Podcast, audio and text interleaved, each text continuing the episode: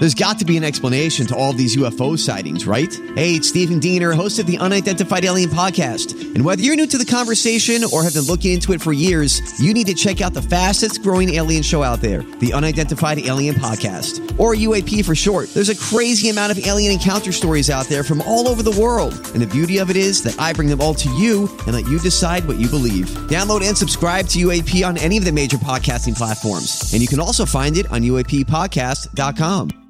The Joyce Kaufman Podcast is being brought to you by Code Red Roofers, South Florida's leading residential and commercial roof experts. Code Red Roofers, roofers that respond. Call 844 4 Code Red or visit CodeRedRoofers.com. News Talk 850 WFTL presents Joyce Kaufman No Restraint. Here's Joyce Kaufman. Welcome to the No Restraint Podcast. I'm Joyce Kaufman, and little did I ever think that one day I would be doing podcast after podcast trying to wake people up to the fact that there is an intifada, which means to eliminate not just the Jewish state of Israel, but kill all the Jews.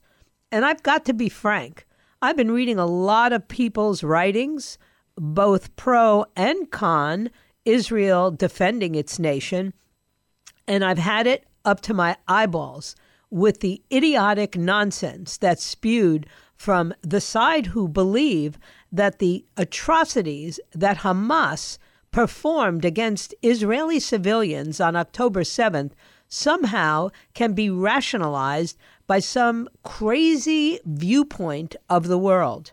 So, I'm going to share with you some of the most profound things that I have heard or read in the last week because I'm not going to stop talking about this until the war is over.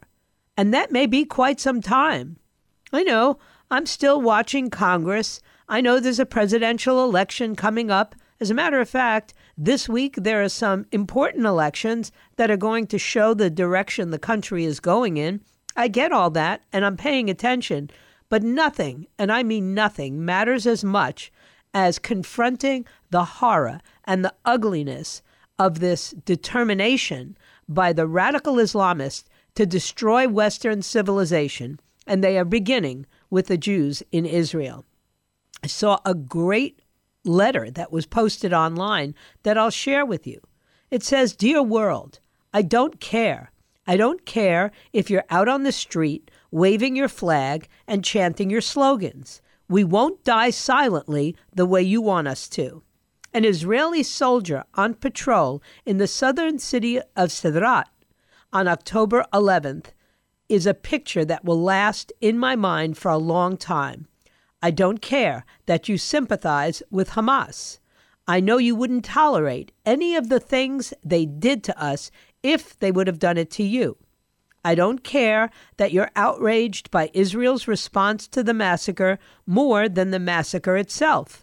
I know you would do everything to eliminate such pure evil if you experienced it yourself. I don't care that this doesn't fit neatly into your carefully constructed narrative of Israel as aggressor and Palestinian as victim. The truth hurts sometimes, but hey, don't let facts get in the way of your feelings. I don't care if you think Israel's at fault, that they had it coming, that Hamas's actions didn't occur in a vacuum or to deny that they even ever happened.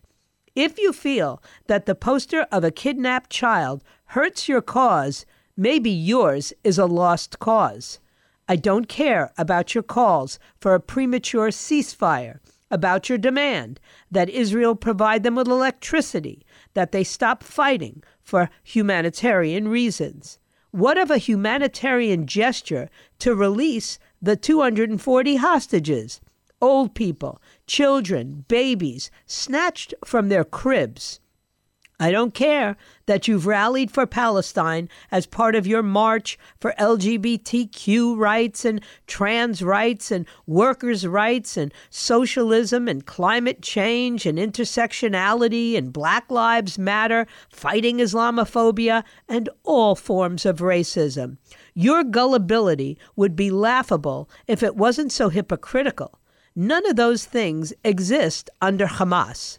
I don't care that you love Jewish people, just hate Israel, that you have some friends that are Jewish, that maybe you're ethnically Jewish yourself, and therefore you're entitled to levy every libel in the playbook against Israel. Words matter. They lead to actions. When a lie is repeated often enough, it's accepted as truth. You are laying the groundwork for more attacks against Jews. I don't care that you wave the flag of human rights, that you've become overnight experts in international law, that you shout fancy slogans you don't understand, such as proportionality, occupation, and apartheid. Your humanity is selective.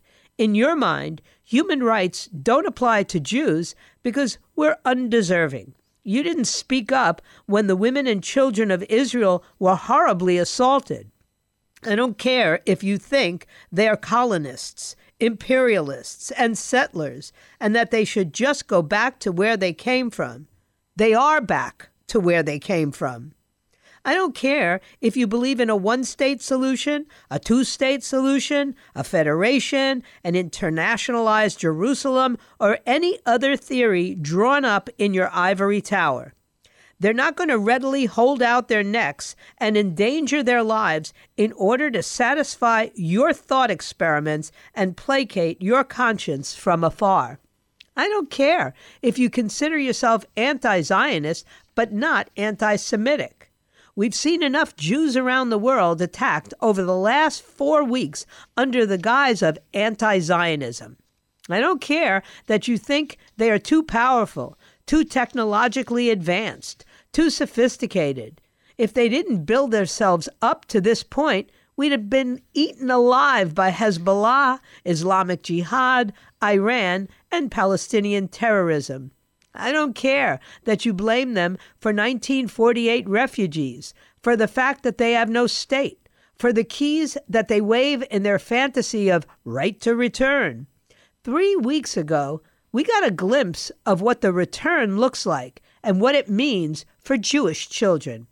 I don't care if you think they aren't the real Jews, that Zionism has nothing to do with Judaism, that Jews are a religion and not a nationality, and so they deserve no state. Your denials have zero impact on the strength of their ideals and the self affirmation of their identity. I don't care that you accuse them of flaunting the myriad UN resolutions inquiries, and statements. They reflect more on the institutional decay of the UN than they do on Israel. I don't care about your media coverage, the lies, the equivocation, the acceptance of Hamas talking points and statistics. Your echo chamber is just another weapon in their strategic arsenal. I don't care that you accuse them of bombing the Al Ahli hospital. It was only a matter of time before you found a symbol for Israel's wickedness. The subsequent retractions were a fig leaf once the truth emerged that Islamic Jihad was responsible and that the hospital is still standing.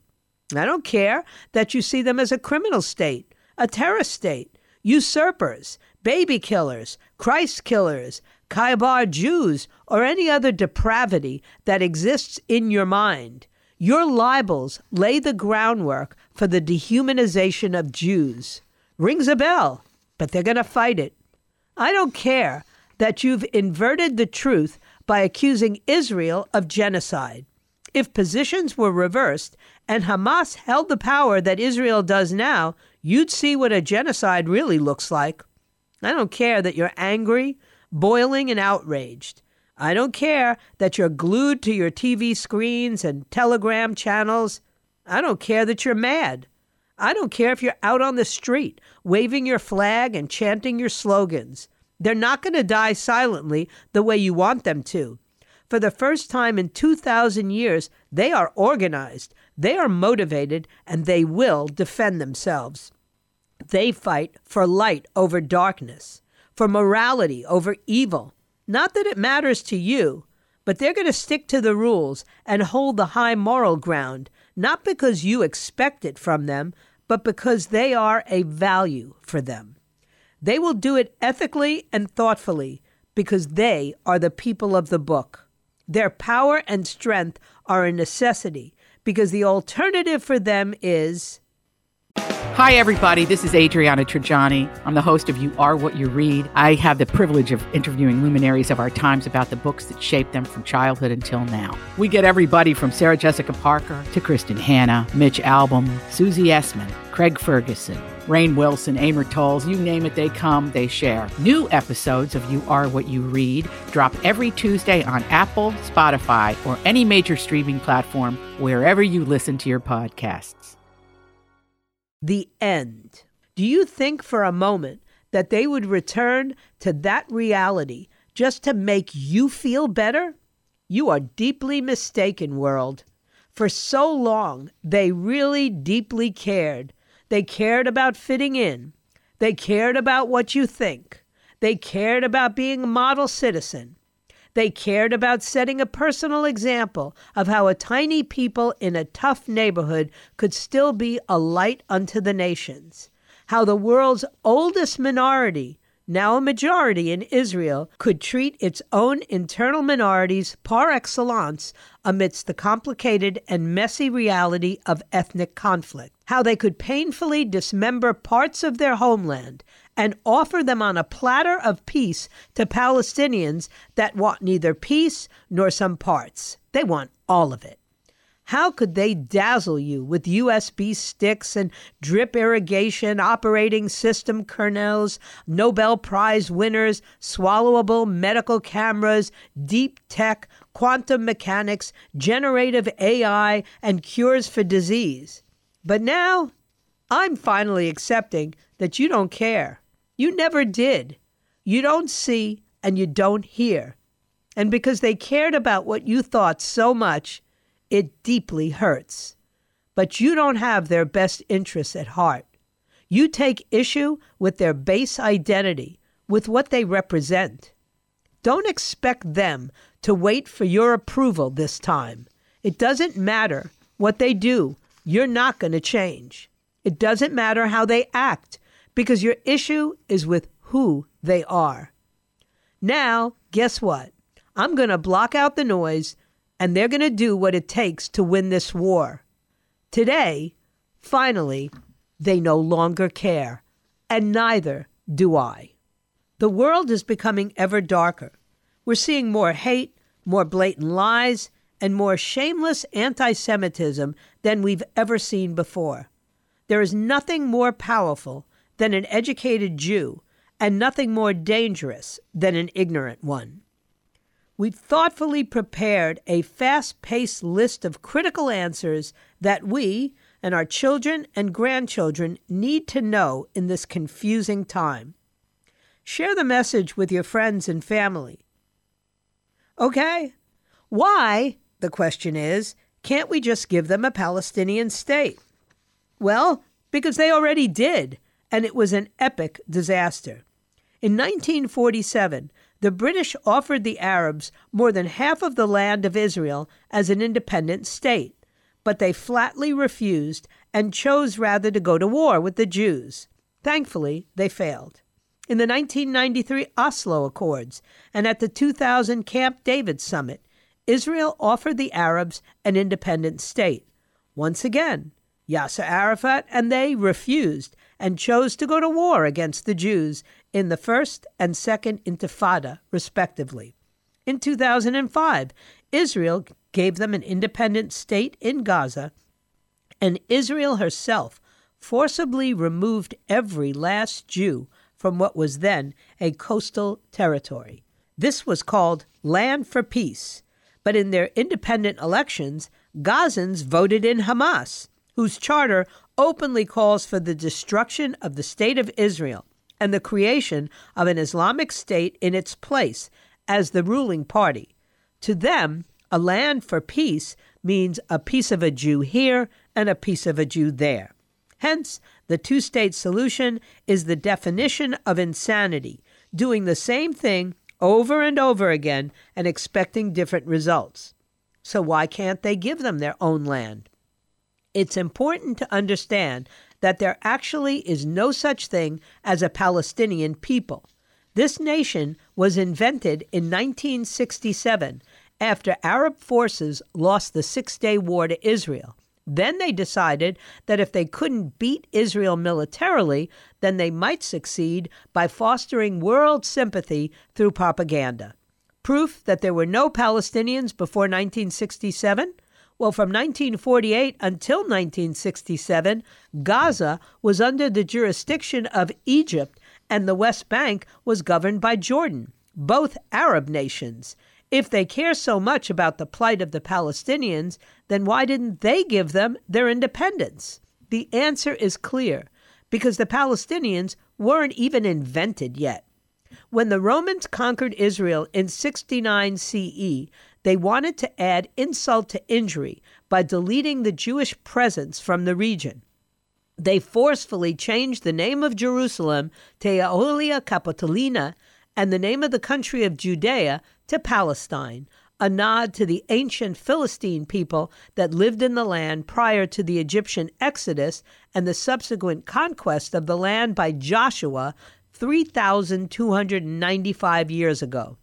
Try to see if you can name a single Palestinian statesman or thinker or poet or political leader before 1967. What currency did they use? What language did they speak? Can you identify any historical details of these people? Don't try too hard because there aren't any. And that's because they simply didn't exist until they were invented in 1967. Ceasefire? Any call for a ceasefire would allow Hamas to reorganize and fortify themselves against the IDF. Hamas refused to return Gilad Shalit, who was kidnapped in 2006, for a full five years. There is no way that Hamas would agree to return the 240 hostages that they are holding just because of a ceasefire. Anyone calling for a ceasefire, unless they are motivated by the desire to protect entirely innocent men, women, and children, is betraying their underlying anti Semitism as they care only for the welfare of Hamas and couldn't care less for the well being of the innocent hostages being held by Hamas. Apartheid? Look, people from South Africa are well aware of what apartheid means. Arabs in Israel enjoy equal rights to Jews where they serve in the Supreme Court, in the government, in the army, and they're members of parliament. The only place where there actually is apartheid in Israel is in the West Bank and Gaza, where Jews are not allowed to enter even Arab areas. Arabs can walk freely everywhere in Israel. The only ones being discriminated against are Jews, who may not walk freely throughout their own land. Occupation? No country on earth has the title deed to their land like Israel. Everyone else conquered territory, but the land of Israel is called the Promised Land because it's the only land on earth that God promised to be given to the Jews. It's clearly stated multiple times in the book of Genesis, which is the most popular book in human history. Israel has been the Jewish homeland for 3,377 years since God gave it to them in the Bible, and it has never been without a Jewish presence. Interestingly, the Bible mentions Jerusalem and Zion 821 times. The Quran mentions them not even a single time. Jews pray facing Jerusalem. Arabs pray with their backs to Jerusalem.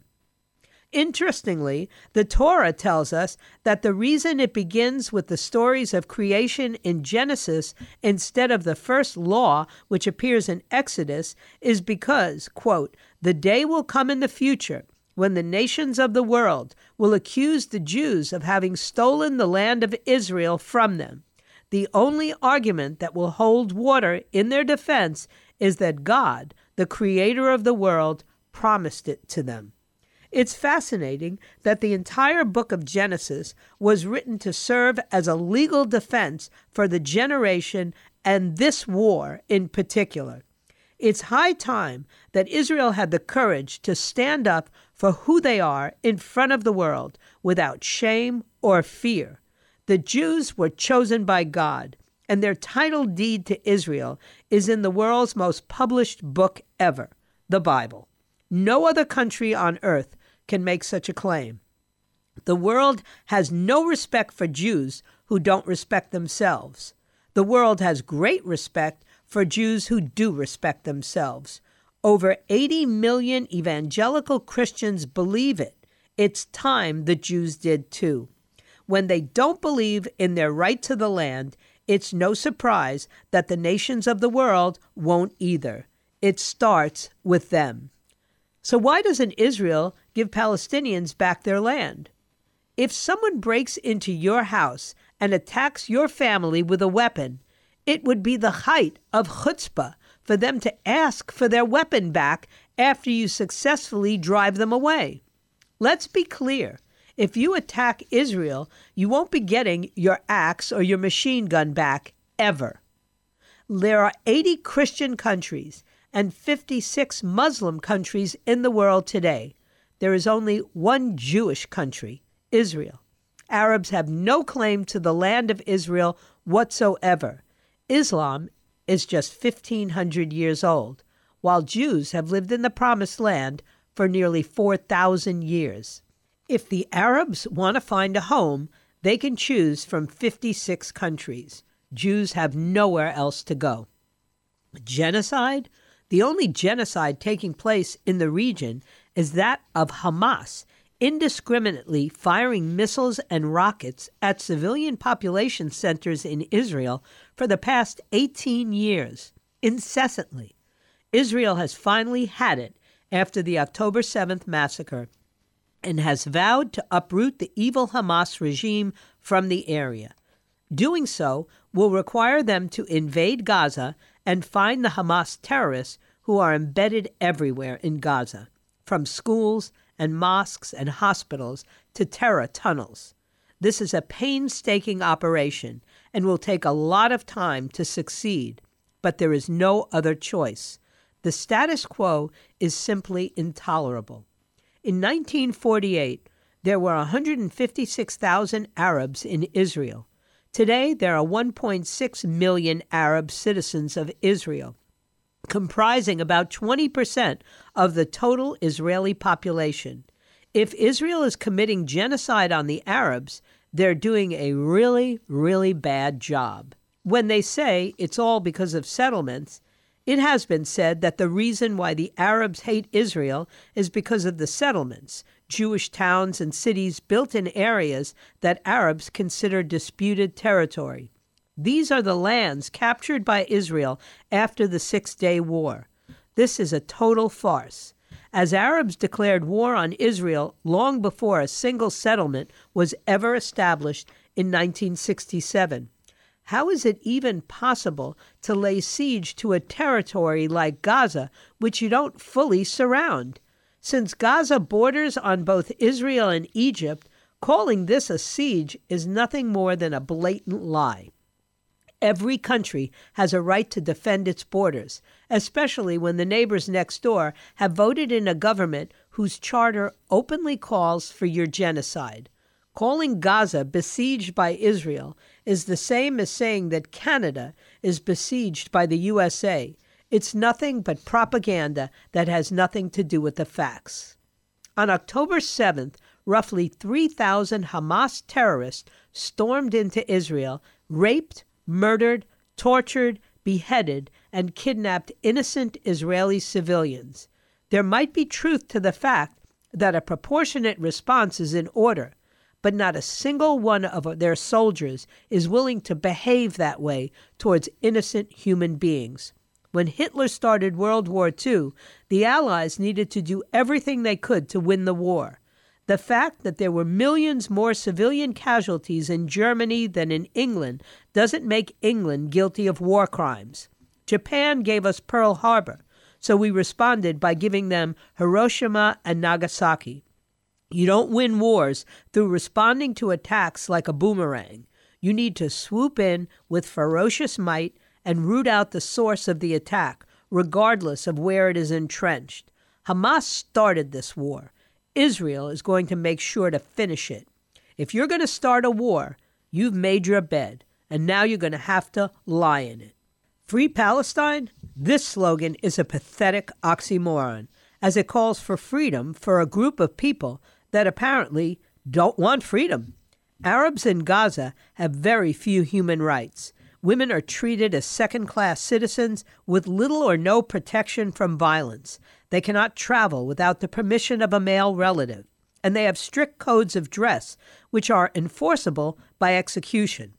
Children are forced to build Hamas terror tunnels, resulting in the deaths of countless children laboring in dangerous working conditions.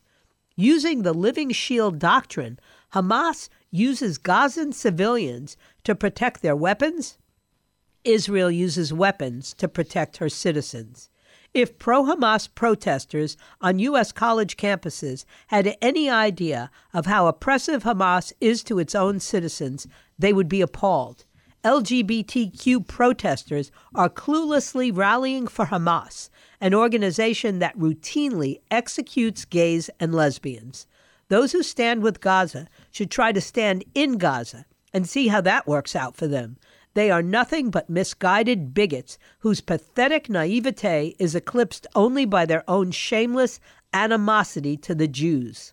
It's a documented fact that the Arab population within Israel has grown at the same rate as the Jewish population in Israel.